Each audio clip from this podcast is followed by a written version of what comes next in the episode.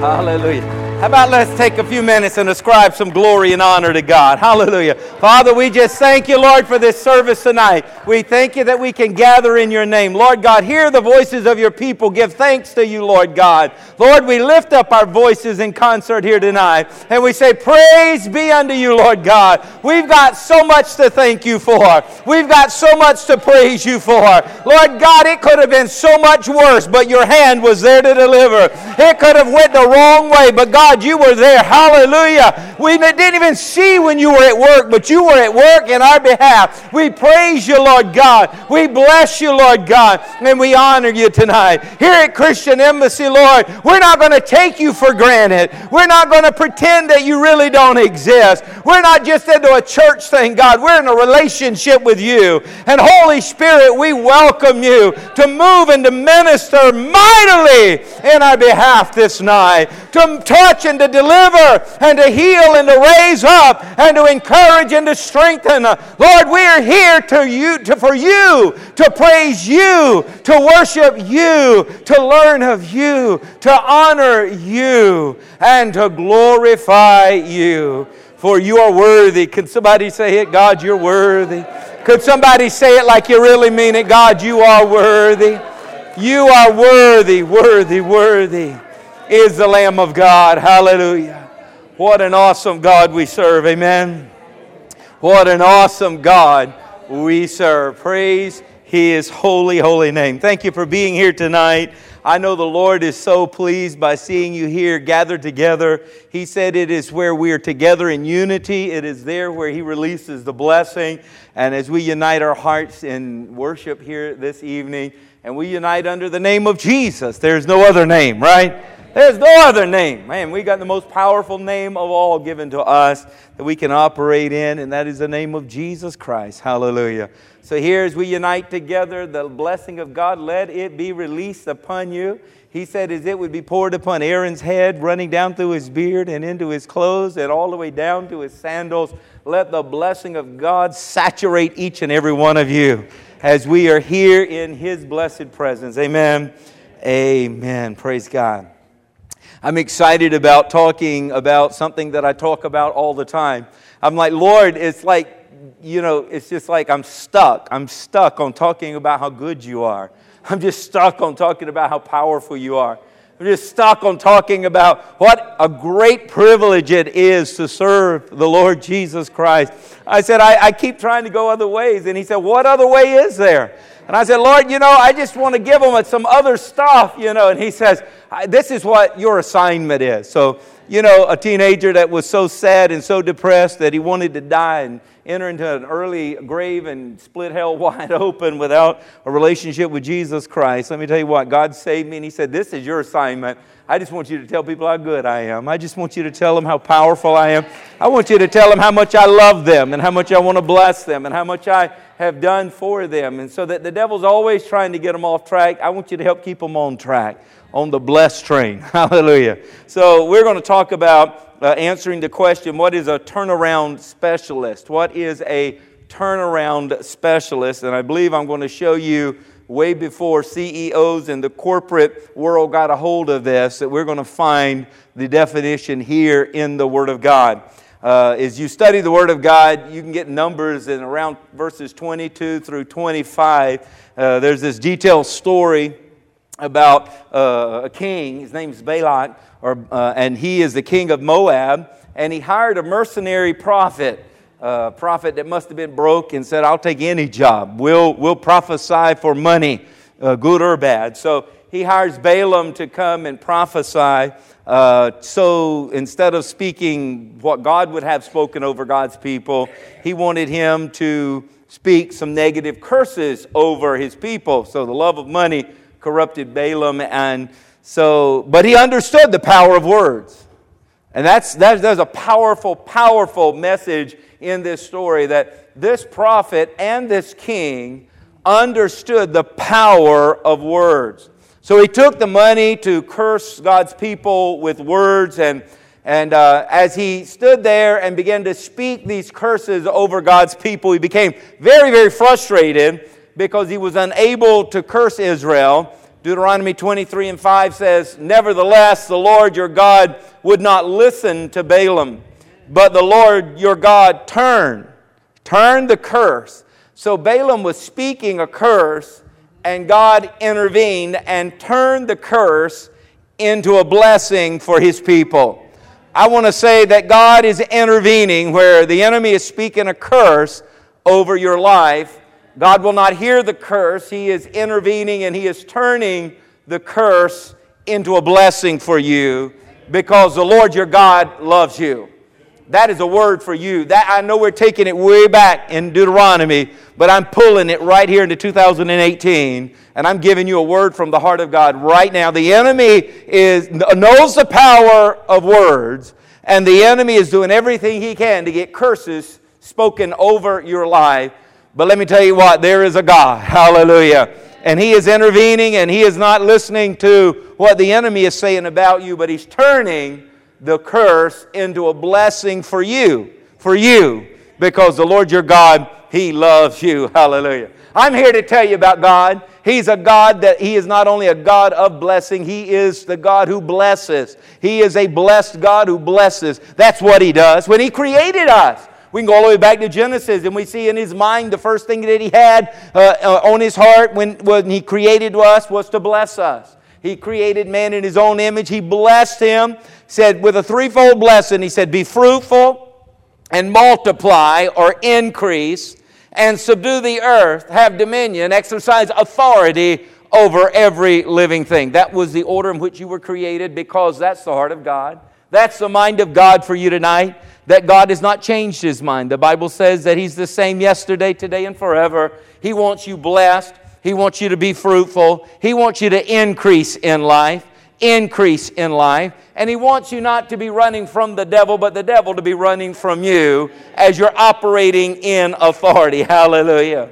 And let me tell you what, the first thing that was on God's mind when he recreated us, when you were born again, was to bless you we see that uh, in the story of Noah, where the blessing came again after everything was made new. And he says, Be fruitful, multiply, increase, subdue the earth, exercise authority over every living thing. We know that Jesus, when he walked on the earth before he ascended unto the heavens, he says, The keys to death, hell, and the grave I have taken. I have them now. I have all authority on heaven and earth that has been given to me. And I give this to you, all authority over all the power of the enemy. And that the enemy could be like scorpions and snakes under your feet. He by no means shall harm you. That's the word of the Lord over and over and over, the theme is consistent. He is a God who wants you blessed. He is a God that created you to be blessed. He is a God that, even though He has allowed a, an enemy and an adversary to work in this world for a short time,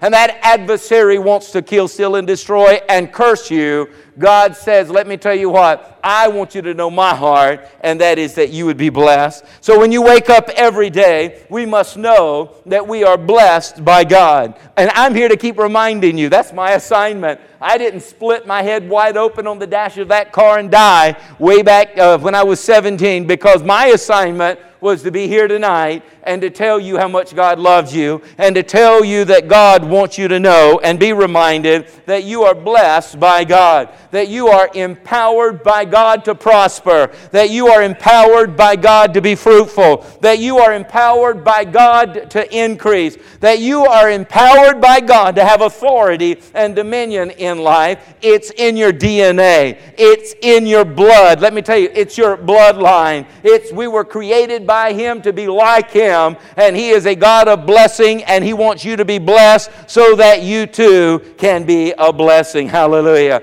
So we have to be reminded over and over, if you're anything like me, that we must hold on to this I am blessed mindset. So I'm here to remind you that we every day we need to be I am blessed minded. I want to remind, I want you to hear my voice. I know I listen to myself on the radio and I listen to myself on some of the recordings and everything. And, and I go, oh man, is that what I sound like? Anybody ever listened to yourself and said anything similar? Oh, is that what I really sound like?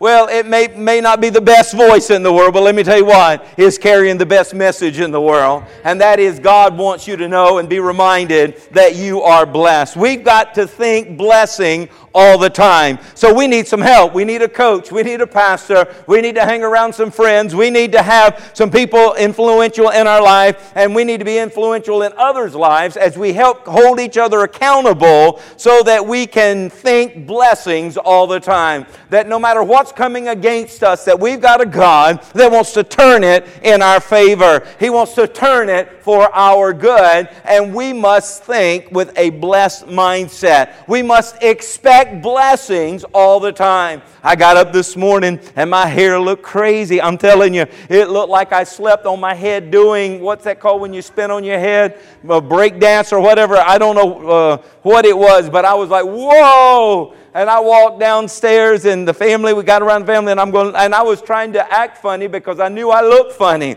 And they were laughing. I don't know if my actions or my looks or both, but nonetheless, I got up and I said, Hair, you can be all messed up. They can be a messed up hair day. I don't care. I expect the blessings of the Lord. I know a shower and some shampoo and some conditioner and a brush and a, and a, and a blow dryer. I can take care of the hair. God's already taking care of my day, and I'm expecting blessings. And guess what? We found some money today, didn't we, baby? We were just sitting there, and there was some money that was supposed to be ours that we didn't even know was ours. We forgot it was ours, and just sitting there loving on each other and talking, we found us some money today. Praise the Lord. Now, I don't know about you, if you feel blessed when you get some found money in your life, uh, I'm talking about thousands of dollars, you know, does that make you a little happier? Praise the Lord. We're not talking about a quarter here. Praise the Lord. We're talking about some real blessing. So we need to look at ourselves and know that God has blessed us.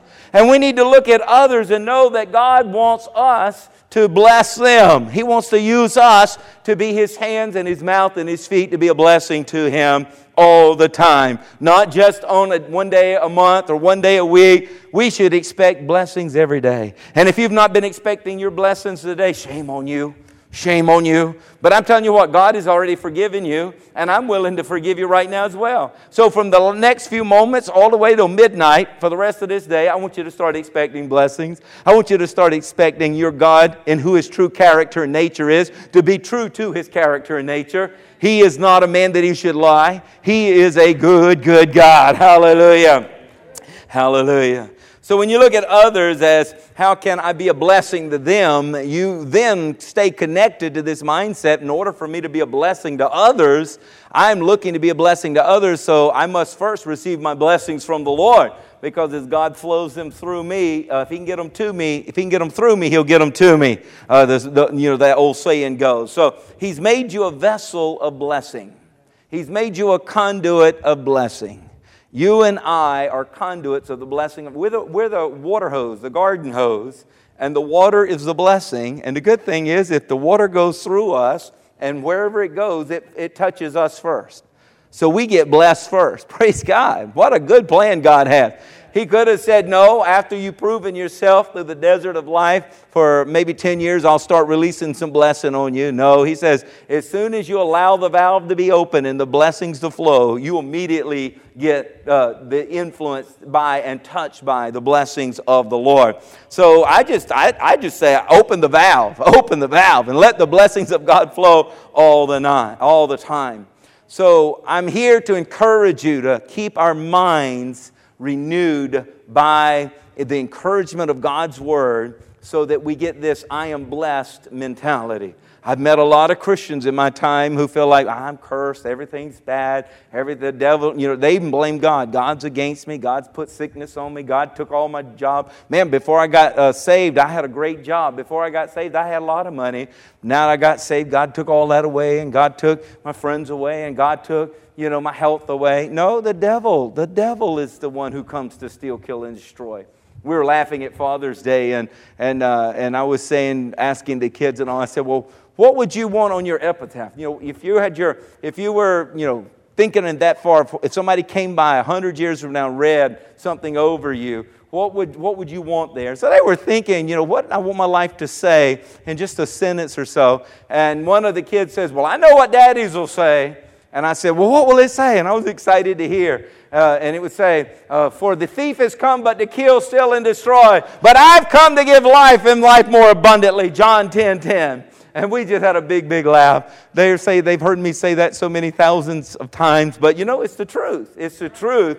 And we definitely need to be reminded of that to help us get out of this cursed mindset and, and which creates a cursed environment.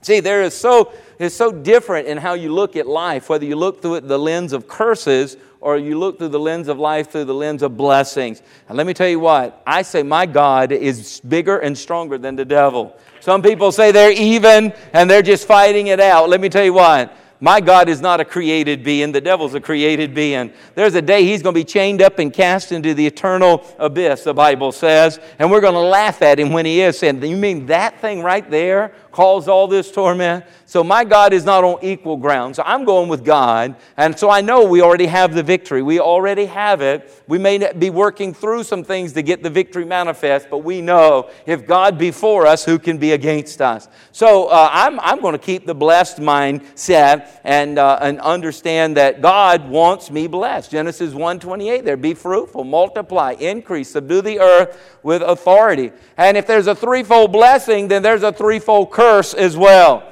And he shows us that in Genesis 3 and 17, where he says, You will not be fruitful. I mean, the, the devil just comes against God. He tries to reverse uh, what God has said about us. He's basically, the devil says, I'm going to make it where the land will not work for you, that you'll work so hard to make a living on this earth that your working will become like the prison sentence of life. You're not going to enjoy life and you're not going to be able to celebrate life uh, and, and the devil says this is just part of the curse, just like Balaam was trying to put the curse on God's people. Life is, life is going to be a labor. You're going to consistently try to be productive, but you're not going to be productive. You can consistently try to make ends meet, but you're never going to make ends meet. You're going to consistently, you're just going to live from paycheck to pay- paycheck, living by the sweat of your brow, always dealing with lack and always dealing with short supply. That's what the devil says. And the devil says, Your life's going to be marked by this. There never seems to be enough.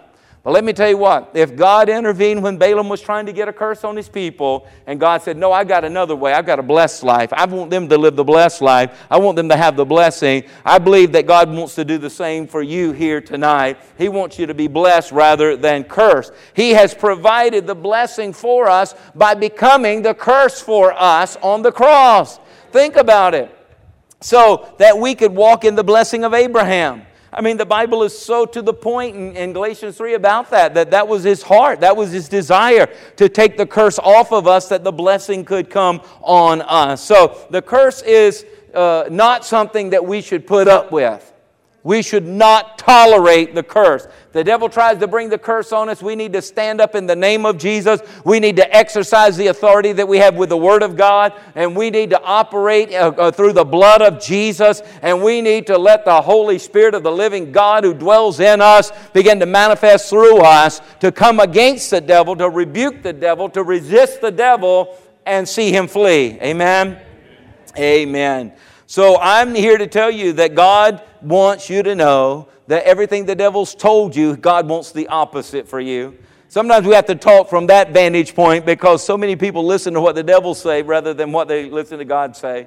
We were sitting there watching the news. Very rarely do we do that. And Townsend and I were just watching the news. I think it was yesterday, just for a short season.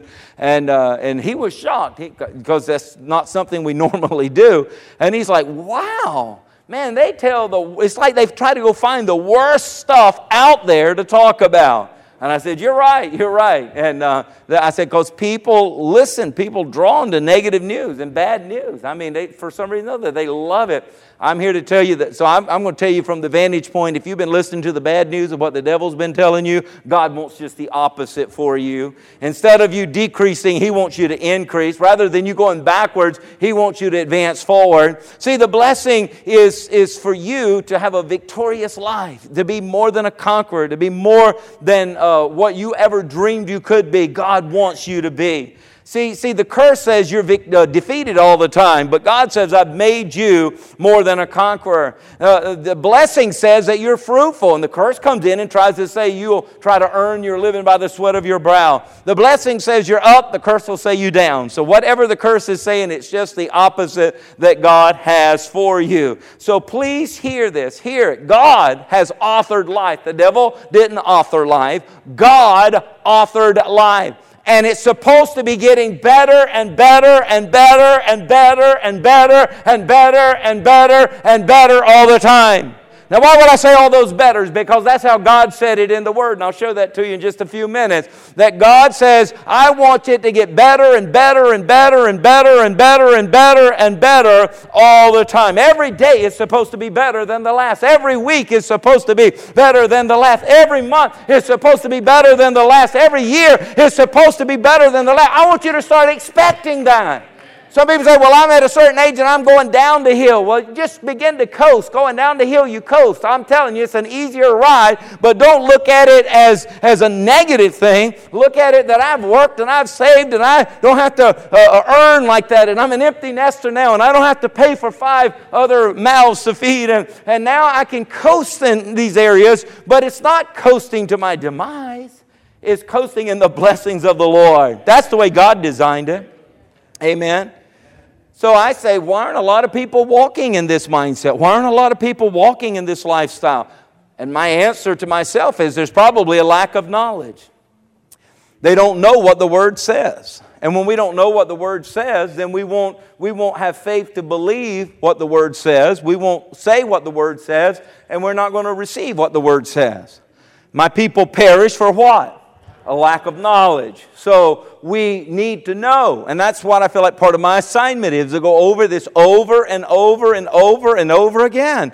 An example is in Deuteronomy 23 and 5. Deuteronomy 23 and 5, it says, Nevertheless, the Lord your God would not listen to Balaam, but the Lord your God turned the curse into a blessing. This is the nature of God. This is the heart of God. This is the mind of God. And He did it for you. He didn't do it to show He was strong. He did it because He wants you to have the blessing rather than the curse because the Lord your God loves you. He turned the curse into a blessing. He turned the curse into a blessing. Somebody needs to say, My God turns the curse into a blessing. Hallelujah. My God turns the curse into a blessing. And I believe God is telling someone here this evening that it's time for the curse to be turned into a blessing. It's time for your turnaround. It is a time for reverse of the curse. You've been living under it, you've been allowing it, you've been listening to it, you've been being beat up by it. But God is saying, I don't want you to be living by, uh, from, from the manifest of the curse on your life. I want to turn it. I want to turn it in your life life, and I want you to receive the blessing instead. Hallelujah. Because his character, his nature is to turn a bad thing into a good thing. Uh, your pain into gain. It's, it's just God's nature to turn your loss into increase. It's just His nature to turn your sorrow into joy. That's who He is. That's what He does. It's God's nature to turn the curse into the blessing. It's God's nature to turn a bad day into a good day. Man, I've gotten into some days before and it turned bad really fast before I knew what happened. And instead of letting the sun go down on a bad day, I began to celebrate and worship and, and thank God that you're the God that turns a bad day into a good day. And I started expecting to see His hand turn it. And let me tell you what, He's never let me down yet. It's His nature. It is the nature of God to turn a bad year into a good year. Yes, we're midway almost, midway into 2018. Maybe it's not been such a good year for you, but don't you let that have any voice in your tomorrow. Beginning right now, God is a God. He's by His nature can turn a bad year into a good year. He can turn a bad marriage into a good marriage. He can turn bad kids into good kids. He can turn bad hearts into good hearts. He can turn uh, bad finances into good finances. That's just His nature.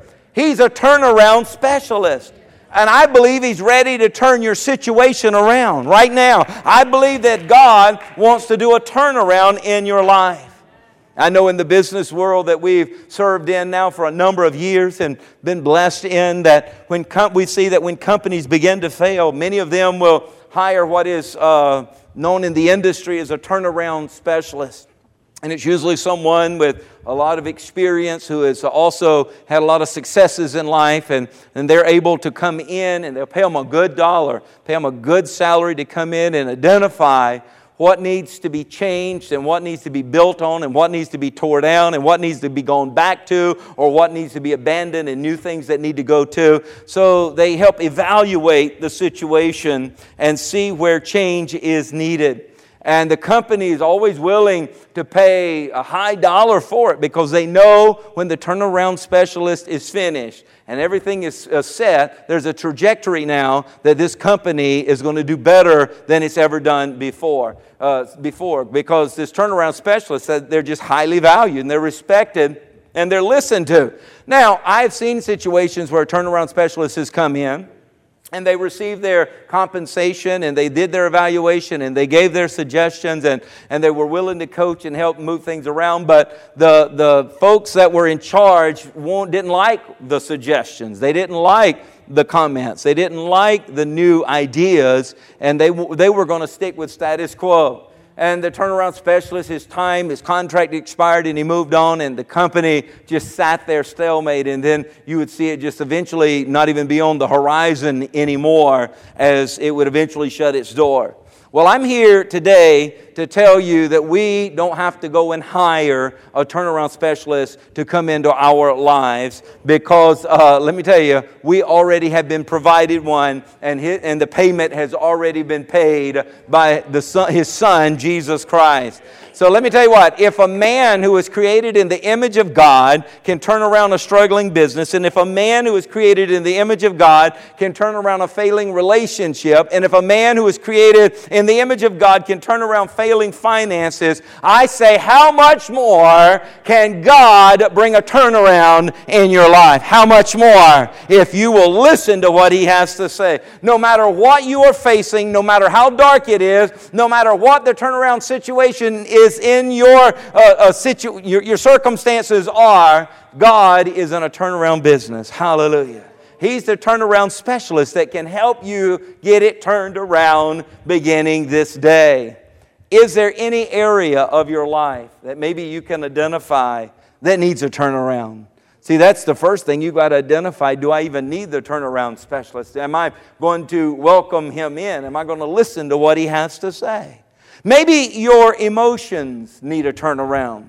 Maybe you're an angry person and you, you, you seemingly, the anger is not getting better and better, it's only getting worse and worse. And you'd like to see your anger turn to kindness. Well, let me tell you what, the turnaround specialist can do that. Maybe you're depressed. I meet people like that all the time. They just, they just wrestle and wrestle, and my heart goes out to them because I understand I was in that season for a long time in my life, and and they just seem depressed all the time. Maybe you need to see your sadness turn to joy. Maybe you worry a lot. You, you met anybody that's a worrier? I'm telling you, they just worry, worry all the time. Maybe that's you, and you'd like to have your fear turn into faith. God is a turnaround specialist. Maybe you need a turnaround in your business. Maybe you need a turnaround in your marriage. Maybe you need a turnaround in your finances. Whatever it is, I can venture to say that God is the turnaround specialist. You don't need to go and interview anyone else. He has every bit of the advice, He has every bit of the care, He has every bit of the power to implement it in your life if you will uh, invite Him in.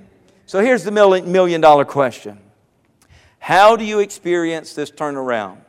How do you get your t- curse, these curses, turned to the blessings? The turnaround specialists, no matter what they say and no matter what they're willing to do, they always give you something that you have to do as well.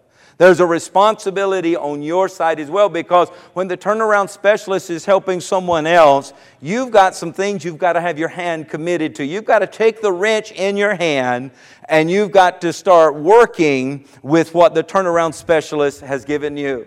Well, I asked the turnaround specialist what are some things that we need to do that I could share with you this evening, and he gave me several, so I'm going to give those to you. So the first one is this four things you must do as you take the wrench and you begin to work what the turnaround specialist has instructed you to do. These are things that he's not going to do for you. These are things He's not going to do for you. He's not going to have His assistants. His angels are not going to do this for you. His Son is not going to do this for you. His Holy Spirit is not going to do this for you. It's things that you have to put your hands to, and these are four things you must do. And the first one is you must first choose to be blessed.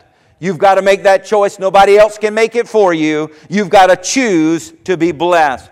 You say, well, that seems mighty simple. Well, let me tell you what. If you don't make this choice, you will find that God, no matter how much He's trying to turn it around in your life, the devil will always still bring the curses into your life. See, Jesus paid the price for all of our sins. Somebody say, Thank you, Jesus.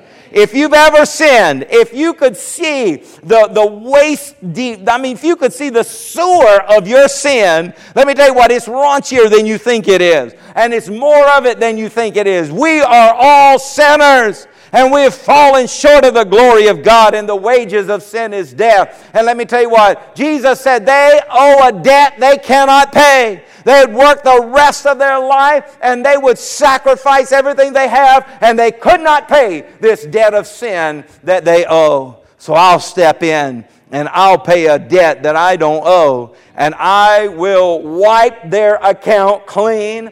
I will give them a fresh start because I want them to experience the turnaround and live in the original creative order that God has put us on this earth to be fruitful and to increase and to be able to exercise our authority over every living thing. Jesus has paid the price and we are saved. We are saved by the grace of God.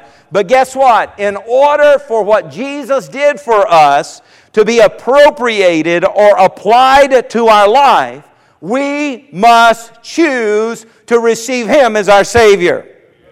That blood running from the cross, that empty grave is all done for you. But if you don't choose what He has done for you, you will carry your sin and split hell wide open.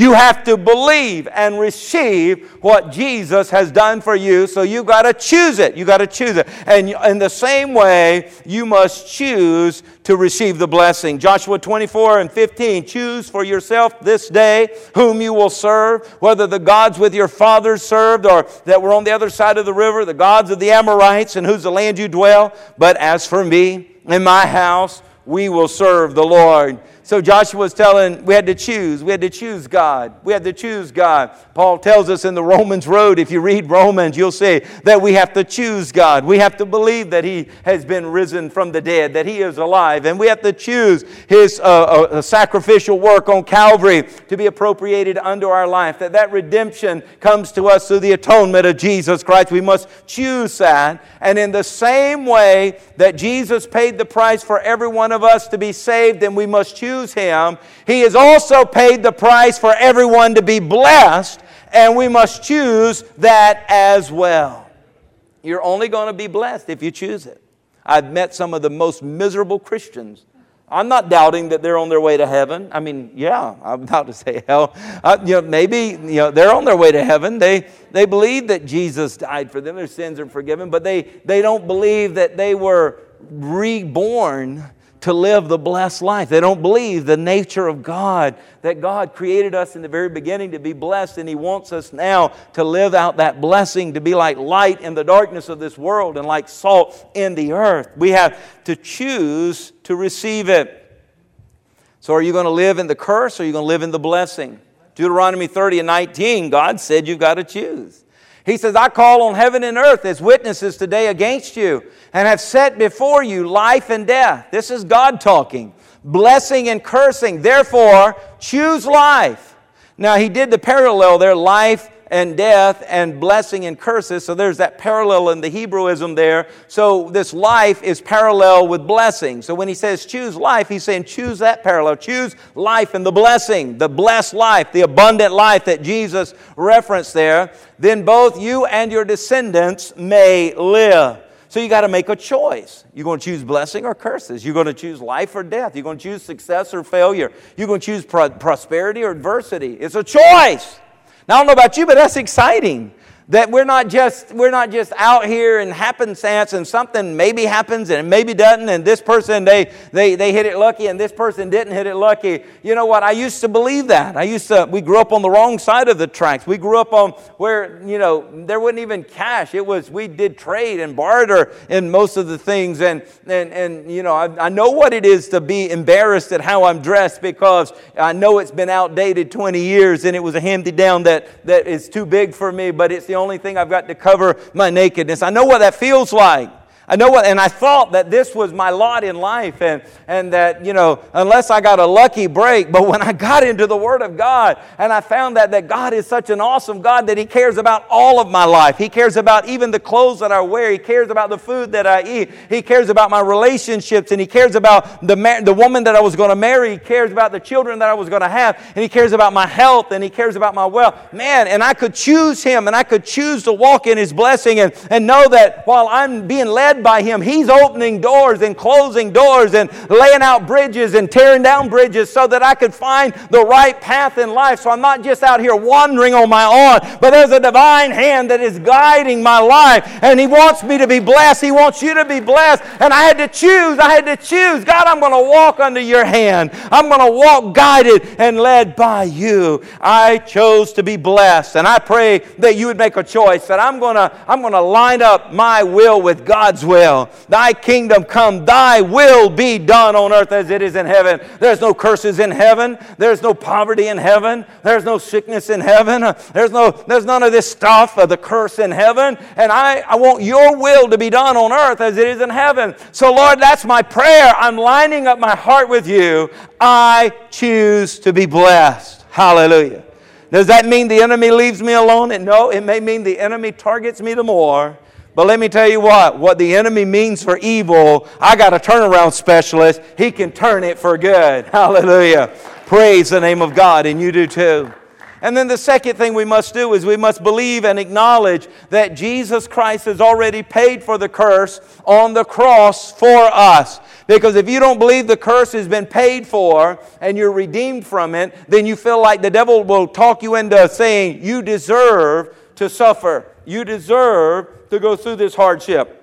You deserve to experience this pain. Look at the pain you caused. Look at the stuff that you've done. And if you buy into that lie, then you will accept the attack of the enemy as really something God is doing in your life. And you'll say, through this, I, I learned humility. Thank God you chose to learn humility through it. Through uh, going through this, I, I, I learned uh, uh, to be able to empathize with others. Thank God you're learning to empathize with others. But let me tell you what. You didn't, you, didn't, you didn't have to not fight against it. Let me tell you what, we're in a warfare, and the warfare can get really intense, and we can have some casualties of the warfare. I understand that. But when you just are a pacifist, and you say, Devil, you can just do what with me with whatever you want because I believe what you're doing to steal, and kill and destroy my life is really being done by God, then your theology is wrong. And you'll not put up any resistance. Let me tell you what, I may, I may go out, go out from an attack of the enemy, but I'll go out fighting it in the name of Jesus, pleading the blood of Jesus. I'm not giving up. I'm not going to give up. I'm not going to lay down my weapons because my weapons are not carnal, but mighty through God to pulling down strongholds. I'm not giving up. And that's what I want every one of us to see that what the enemy does and what the Lord does and what the Lord wants and what the enemy wants, so that we can choose and understand and believe and acknowledge that our curse has already been paid for. Look at Galatians 3 and 13. I give you this verse a thousand times because it's such a powerful two verses. Christ has redeemed you from the curse of the law. The law opened the door and said the devil could come in and bring these curses on you if you violated the law. That's what the law said in Deuteronomy 28. And let me tell you what, the devil took advantage. He had every demon trained that if there was any violation of any sort, that they could pounce on us and bring the curse on us. But let me tell you what, Christ came in and redeemed us from the curse of the law by becoming a curse for us. For curse, it says, Cursed is he who hangs on a tree. So he didn't have to sin. He didn't have to break the law to get the curse on him because then he would have been disqualified to have sinless blood to pay for our sinful account.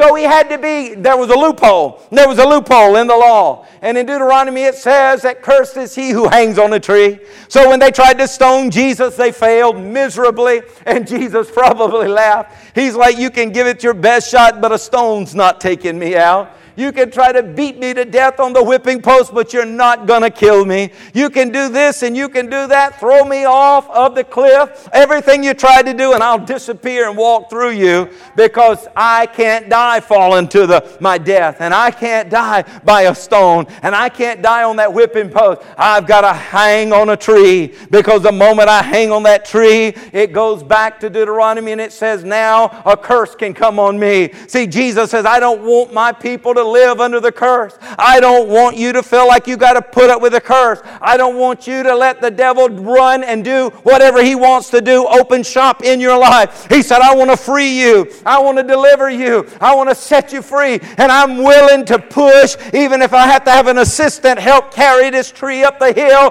But I'm going to climb up on that tree because I want your curse off of you so that my blessing uh, might come on you. That's what he said in verse 14. He took the curse so that the blessing of Abraham might come upon not just the Jews uh, who were in that covenant, but the Gentiles as well. That every one of us, hallelujah, that we have access to the blessing of God. But you've got to believe.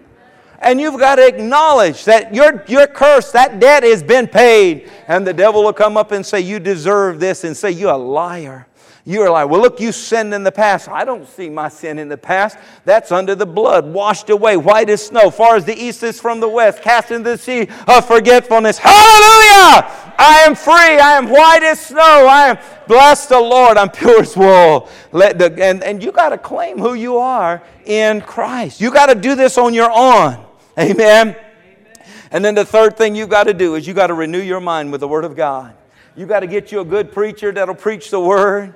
He, you know, he might do a little jokes here and he can do a little calisthenics there. And we may even get something up here that blows up some fireworks. I don't care as long as it don't mess nothing up. You know, but let me tell you what, none of that, none of that's going to renew your mind.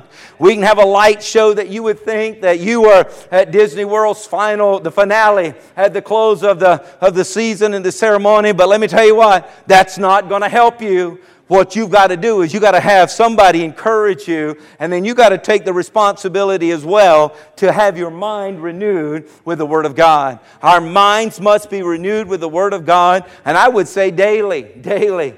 Because Paul says, Do not be conformed to this world. Do not be conformed, but be transformed by the renewing of your mind, that what? You may now prove what is the good and acceptable in the perfect will of God. We know what the good and the uh, the acceptable and perfect will of God is, it's for you to be blessed. He created you. He breathed into us, created in His image, and He blessed us. He blessed us, He said. And He said, Be fruitful, multiply, increase, operate in authority. Don't let the devil be over you. You be over the devil. Let him be under your feet. Hallelujah. So we need to be transformed by the renewing of our mind so that we can prove we can prove what is the good and acceptable and perfect will of God. I'm praying that you here this night would say, I take the challenge that I'm going to prove. I'm going to prove it to my family. I'm going to prove it to myself. I'm going to prove it to my neighbors. I'm going to prove it to my colleagues. I'm going to prove it to my church folks. I'm going to prove it to my neighbors. I'm going to prove it to those in the marketplace. I'm going to prove that good and acceptable and perfect will of God. And if the will of God is for me to be blessed, then I'm going to start living the blessed life. And if God's will is for me to work and be blessed, well, then I'm going to start working the blessed life. And if my God says, I want your finances blessed, well, then my checkbook's going to get blessed. I'm going to start going to the bank. It might be in the red, but I'm going to start speaking to it. You're going in the black, and you're going to start increasing. You were, you were uh, touched by God to increase, to increase, to increase. You've got to have your mind renewed by the Word of God. Amen? Do not be conformed to this world. That word conformed in the Greek, who wants to say that? Suskamatizo is the Greek word. It means to be pressed into a mold so that you take on its image. To allow pressure to set your image. To have a pattern pressed into you. He says, Do not be conformed to the world. He is saying there's pressure. You're having to deal with pressure. There's political pressure. There is financial pressure. There is social pressure. There's family pressure. Let me tell you what, there are relational pre- there's pressure that is trying that the demons of hell is trying to push you into the mold of this world where you're to live a cursed life controlled by what the devil says over you. Said, do not be pressed in. How are you not pressed in? Look at the word he used by being transformed. By being transformed. By being transformed. Next slide. There we go. Metamorpho. Metamorpho, we get our word metamorphosis. You know what metamorphosis is, right? Caterpillar goes in cocoon sometime, and pressure there, but protection releases a butterfly that can go to a higher height than he ever could as a caterpillar. And here's what's so cool the verb tense here. This is where I said I would prove to you that God wants you blessed more and more and more and more and more and more, day and day and day and day and day and every month and every year. He, he used this verb tense. The verb tense is present, uh, present imperative. You say, well, what in the world does that mean? That means to go being continually transfigured. More and more and more and more. And it really doesn't have an ending. I could be here you know, SpongeBob would say 24 hours later, and I'd still be here more and more and more and more and more because that's the verb tense there. Or day by day by day by day by day. So we have to have our minds transformed. This is how you're not conformed or pressed into the world's mold. Your mind has to be transformed and it has to go more and more and more and day and day and day. And the Lord give me this to help me keep preaching to you the same messages over and over and over because I was arguing with him. I said, Lord, I just want to get into some of this other stuff that, you know, you know and let us split this and, you know, kind of uh, dissect that. And he says, this is what I want you to preach. You preach that if you want, but you by yourself. I said, Lord, I'm not getting up there by myself. So here we are. So this is part of the transformation uh, that we get, that metamorphosis that is taking place, so that we can live at that higher height and that full creative order of which we were, so we're not crawling around, uh, uh you know, uh, caterpillar belly uh, lifestyle, but we're able to fly and soar like the butterfly. Okay, so we have to have our minds transformed by the Word of God. So that's why I promise you at Christian Embassy, we're going to be a word centered church, and we're going to be a spirit led church, and we're going to be a love of God church. And the love of God doesn't see color, so you're going to see red and yellow, black and white, and every mix of every color you can imagine that God brings to us. That's who we love because that's who we are and we're going to show the love of God. We're also going to uh, operate with the power of God. We're going to let the Spirit of God. You're, if you come in here and anybody ever gets up here and says, uh, sit down, that's out of order, we're not having any Holy Ghost stuff in here, you got my permission to take one of your socks off and come up here and put it in their mouth, okay?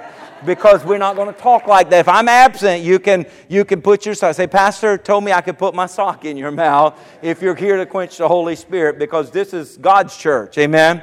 And we're going to be spirit led and we're going to have word centered. We're going to stay in the Word of God because let me tell you, the Word of God is so powerful. And I'll show you even more of that here in this final one that I'm sharing with you.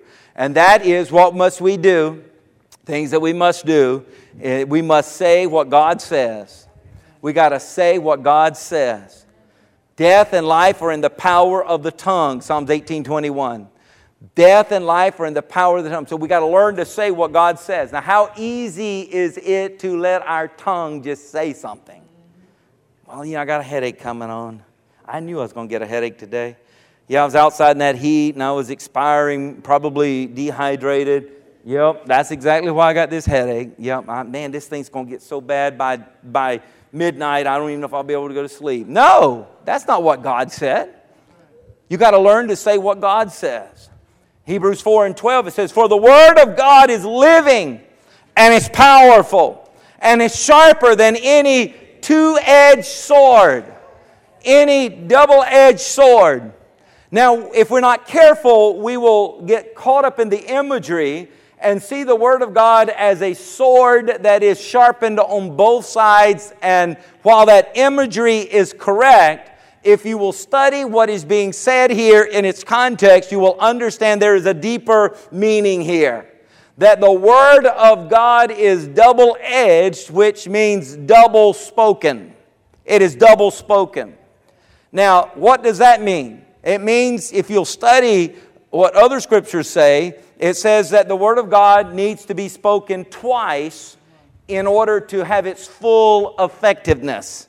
Just like a sword is sharpened on both sides, you don't want to just use one side. For it to be truly effective, you use both sides of it. And I could give you some warfare tactics of how you would do that, but we don't want to be disemboweling anyone up here in the sermon tonight. So, we're talking about the Word of God with that imagery. It needs to be spoken twice in order to be effective. It needs to be spoken twice in order to come alive. It's powerful, it's alive, it's sharper than a double edged sword, but it needs to be double spoken in order to bring the results. Now, here's the good thing is one side is sharpened or spoken by God. He's provided that. And the other side, as God's order has set this up, this is not of man, that now it has to be spoken by man. So God speaks His word, and for it to have full effectiveness, then we have to speak what God has spoken. Once by divinity and once by humanity. That's God's plan. That's why God says in Romans 10 14, How shall we hear without a preacher? We've got the Word of God, which God has spoken, but we need man to speak it because when it's double spoken, it's the double edged sword. It comes alive, it's sharper than that double edged sword, and it can bring forth the full results of that which it was sent. So God speaks it first, He declares it, and then when you and I come in alignment and declare what God declares, then it brings life. Hallelujah. That's when it brings change. That's when, you know, and, and, and when the, the thing comes alive. But if you're in doubt, you won't see it. You won't see it in its full effectiveness. Now, if you would think about your salvation, this is how you got saved. God declared salvation was available to all, right? And when you declared what God declared and said, Jesus is Lord, then the miracle that man cannot explain that God saves you. You are born again. Your old man is passed away, and you're a brand new creature in Christ Jesus. Your name is written in the Lamb's book of life. Angels are dancing throughout the heavens because you lined your tongue up with what God had said, and when you said it, that's why Paul says you must say, you must declare, you believe in your heart that God has raised him from the dead, and you must say that Jesus Christ is Lord. Confess it, he said, and then you're saved. Hallelujah! So we see the double edged sword working there, and we, that's how salvation came to us. God says it, and we line up with it. So it's the words that God spoke that created life. We are created in His image. It's why He has set this up. So the words we speak are powerful. And when our words align up with the words of God, it is now double spoken and His word comes alive. His word is powerful, His word is active. And the devil knows this, so he's doing everything he can to get our tongue to line up with curses because there are curses. You can read in Deuteronomy 28, and there's more verses of curses than there are verses of blessing. And the devil uses that to his advantage and gets someone to say, You know, I've been a horrible person. I deserve this disease. I've been a horrible parent. I deserve my children not to speak to me. And, and when you line your word up with a curse, then you get the curse. That's why he says there's life and death is in the power of your tongue. Blessing and curses is in the power of your tongue. You got to be careful what you come alongside with what you say. When God took the prophet Ezekiel, you remember this story, to the valley of dry bones, what did he say to Ezekiel? What did he tell him? He said, Did he say, Stand aside, Ezekiel, move over here, and I want you to observe something, prophet. I want to speak to these dry bones. Or did he say, Ezekiel, remember he said, Son of man. See, he needed a son of man. He needed humanity. He needed humanity. I need you to speak to these dry bones. I need you to prophesy over them. And what happened? He prophesied to them and they came alive. The Word of God comes alive. The double edged sword comes alive. It's alive. It's alive and it's powerful. Hallelujah. When the word was, is like a double edged sword, and it's when it's spoken out of the mouth of God, and then you come and you say what God says in faith, believing what He says, it comes to life. It's activated. Now, if you could see this and believe this, you, you would change. It would change you. It would change you forever. You, nobody could mislead you. No one could trick you down the wrong path again. You'd be like, what? No, whoa. You mwah, grab that tongue. No, sir. I'm not going that route because I understand life and death. I understand blessing and curses. And I'm going to line my tongue up with what God says. See, everything that God said is alive. It's already, he's, he's spoken prosperity over you. He said, My son I sent, who was rich to become poor, that you who are poor might be made rich in Christ Jesus. He says, You are the righteousness of God in Christ Jesus. He said, I sent my word and I healed all your diseases. He says, he says that my son took stripes upon his back for your healing. He says, I sent uh, to deliberate you and bring you up out of the muck and the mire and the clay uh, uh, and the pit and bring you up and set you up on a rock that is higher. He says, he says, Oh my goodness, he goes on and on and on, everything that he says, all the promises of God, and they're all yes and amen. So he said them. They're out here. They're yours. And all you got to do is believe it and align your tongue up and be the double, the second side of the sword to say it, and it's activated. It's activated. It's, you say, well, in 30 years it might come. We're not talking about farming here. That's sowing and reaping. We're not talking about sowing and reaping. We're talking about the power of your word and the power of God's Word. And when the two get together, humanity taps into divinity, and God, who had that active, makes it the reality for your life. Hallelujah. So that's why speaking God's Word matters. Otherwise, it's just dormant. When it's out of God's mouth, and that, that's not to say God's got a bad plan, that's just how God planned it. That's how He planned it. Isaiah 55 and 11, He says, So shall my word be He's talking about His Word. He's explaining to us this. So shall my word be that goes forth from my mouth. This is God talking. So God says, I'm sending my word out of my mouth. It shall not return to me void. So he says, there's, a, there's something that has to take place. I'm sending it out, but it's got to come back to me. And when it comes back to me, what I sent it to do will be activated and done. So we're sitting there saying, God, if you want it to happen, let it happen. God, you said it, and whatever you said, I, I, I'll receive it. And we're not sending His word back to Him.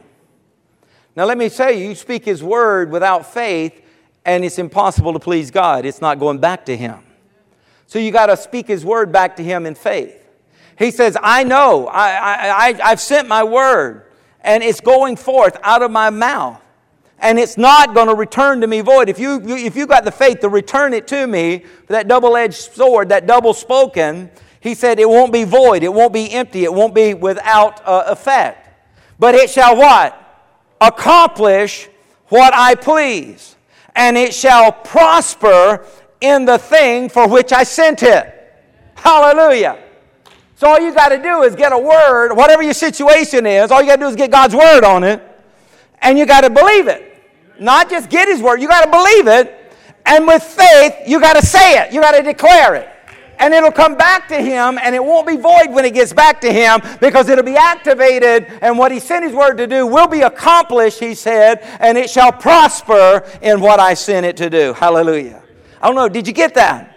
He, he, he, uh, that is so good. Man, this stuff is so much better than my limited intellectual brain that I just want to speak in tongues. Yeah, glory to God. That wasn't me speaking in tongues a few minutes ago. That was me just trying to say, man, this is so good. I don't even have words to talk about how good it is. Hallelujah. So if you're discouraged because you don't think it's working, be of good cheer. I'm here to encourage you because God is watching over His Word to perform it. God is watching over His Word, waiting for you to speak it in faith so that He can work it in your behalf. Hallelujah. The Bible tells us in uh, Acts 10 44 and 46, it says that Peter was speaking the words of God. And as he spoke the words of God, the Holy Spirit fell upon those who heard the word, and they were baptized with the Holy Ghost and began to speak in other tongues and magnify God.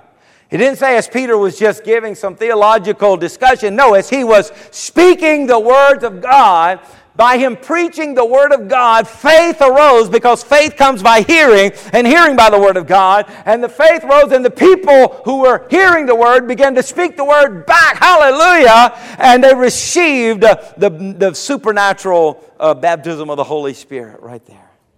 I don't think if he was reading Newsweek or a novel or a biography to them, that would have happened. I don't believe it. I believe it took the Word of God, that double edged sword, to get that first cut out there. Day of Pentecost, same thing. He's preaching the Word of God. He's, God said it, now he's preaching the Word of God. And 3,000 folks were born again. I'm here to remind you this evening that the Word is activated when you believe it and speak it when you believe it and speak it.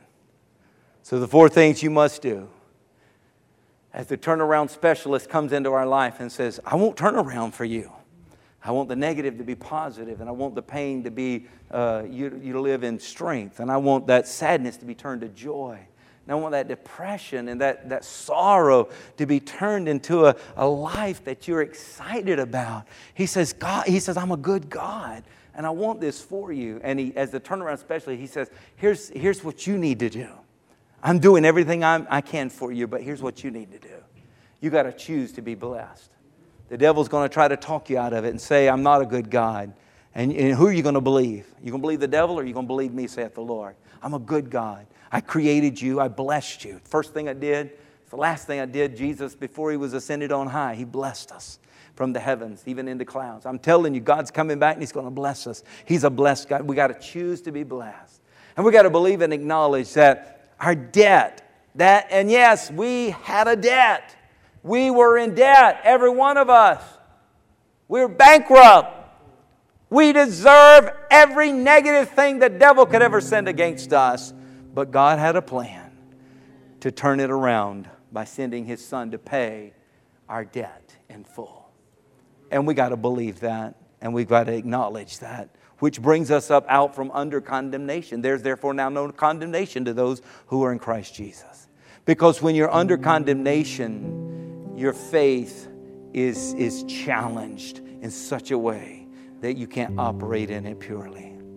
So you gotta, you gotta get that condemnation gone. So you gotta believe and acknowledge your debt's been paid. You're debt free. You're debt free. You're debt free. You're debt free. You hear what I'm saying? When it comes to your sin account, you're debt free if you're in Christ Jesus. Hallelujah.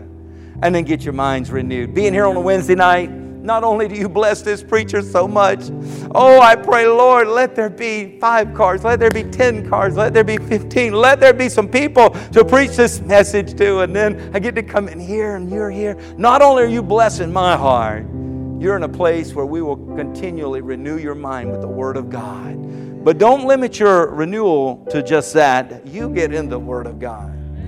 If you haven't picked up a Shepherd's Guide, it's a publication we publish of Christian businesses and ministries in Hampton Roads. Pick one up. And I forget exactly what page is in there, but there's several of them in there. It says, My Personal Confession. And uh, that's my personal confession. And I want, I share that, I'm trying to share that with all of Hampton Road. 250,000 people that, that come through the Shepherd's Guide. I, I, you know, there's a quarter of a million. That's not the 1.7 million who live here, but I want everybody to have that resource of, of, of, your personal confession of speaking the word of God over you. So pick one up, and, and if you can tear that page out or just uh, dog ear it or whatever and save that, uh, and keep it on your desk and call any of those Christian businesses as well. You know, they've signed a statement of faith. You can trust them to come and serve the Lord as they serve you in whatever capacity. But that personal confession is part of this renewal of your mind. And then you got to say what God says. And that personal confession, you can say it out loud. You should say it out loud because you're saying what God says over you. Amen. I just wanted to give you some tools tonight as the turnaround specialist. He and I have been spending time uh, this afternoon and uh, all evening, and, and, and I just took notes from him. And, uh, and now he sent me here as his representative to share it with you and to let you know that there's a turnaround that God has prepared for you and He does not want you to live under the curse He wants you to live under the blessing. Amen. Would you stand with me, please? Is there anybody here tonight can say, I needed this? I needed this? Don't just say that to help me out. I, I don't need that. I just want to know that really, amen, that you can take this and use this practical, practical uh, teaching and, and implement it in your life. Hallelujah. As I'm praying, I'm going to ask our prayer intercessors that are available if you'd come, our prayer ministers. And if any of you need prayer in any way, maybe you've strayed off from serving the Lord, you need to get back because the devil has full access to you and he can destroy you, he can he can conquer you, he can he can rip anything out of your life. He has full control if you're not under the blood of Jesus and you're not operating under his covering. And so if you if you've backslidden or uh, strayed off, you need to come back to Jesus. I'm here to tell you the reason you're here tonight is to hear how important it is for you to come under and in covenant with God and be renewed in covenant with God. So you can come, they'll pray with you.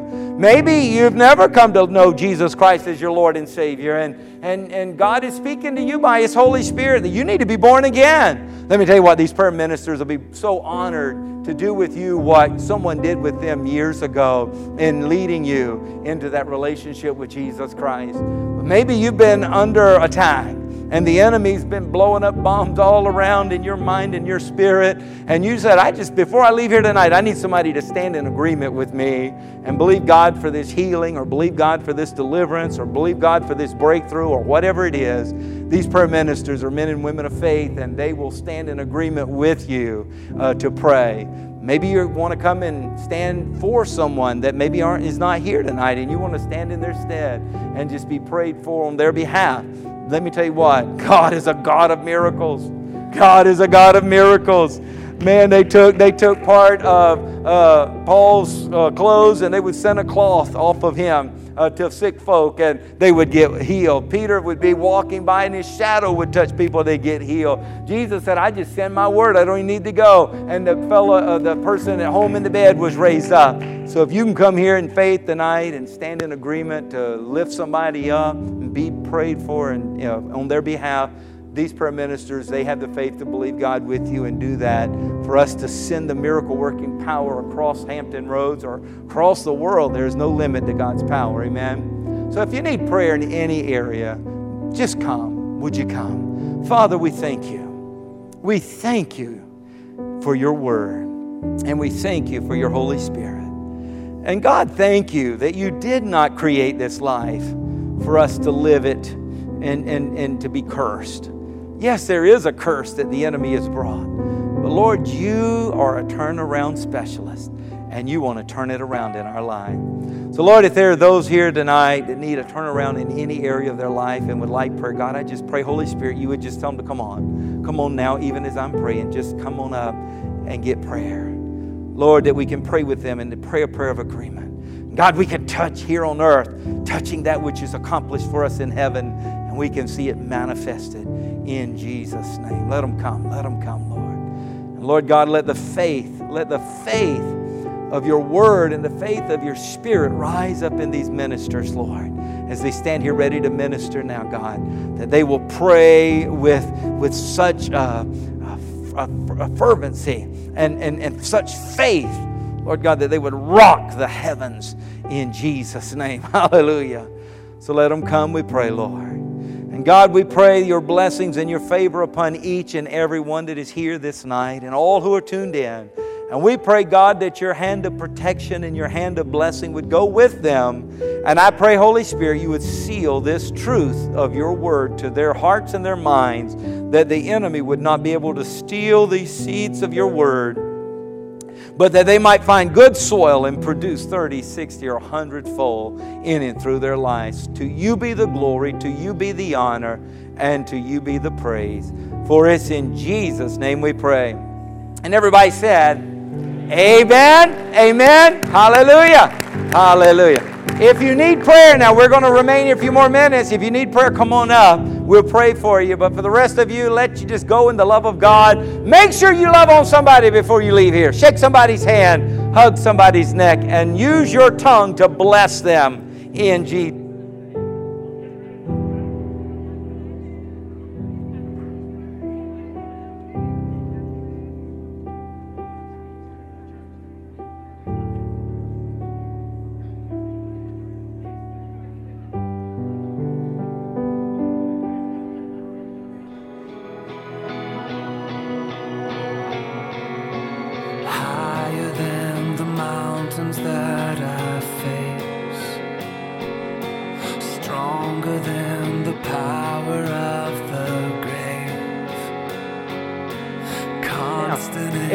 If everybody would just take a moment and uh, brought to my attention that our elder, Brother Harry, uh, has a kidney stone and uh, that is not yet passed and he's still in great pain. So, could everybody just join with me in agreement as we lift up Brother Harry right now? Oh, how he's prayed for hundreds, if not thousands, but we need to pray for him. Lord, we just lift up Brother Harry to you, Lord God. Lord, as his body is under attack and that kidney stone is there, Lord, we speak to it now in the name of Jesus that that kidney stone would dissolve and pass away in the name of Jesus. Lord, we speak to his body. Lord, let it align itself back to its original creative order and let your healing virtue flow from our mouths prayed right here, Lord God. Let the power of your Holy Spirit and your word that was sent to heal all our diseases go and, and bring healing in Harry's body. We align our tongue with your word and we speak it now. Your word has been sent forth and it will accomplish and prosper in that which it was sent to do. Send your word by his, your stripes. He is healed. Uh, we send your word now in Jesus' name. And now, God, we thank you that you touched him. We thank you that you've healed him. We thank you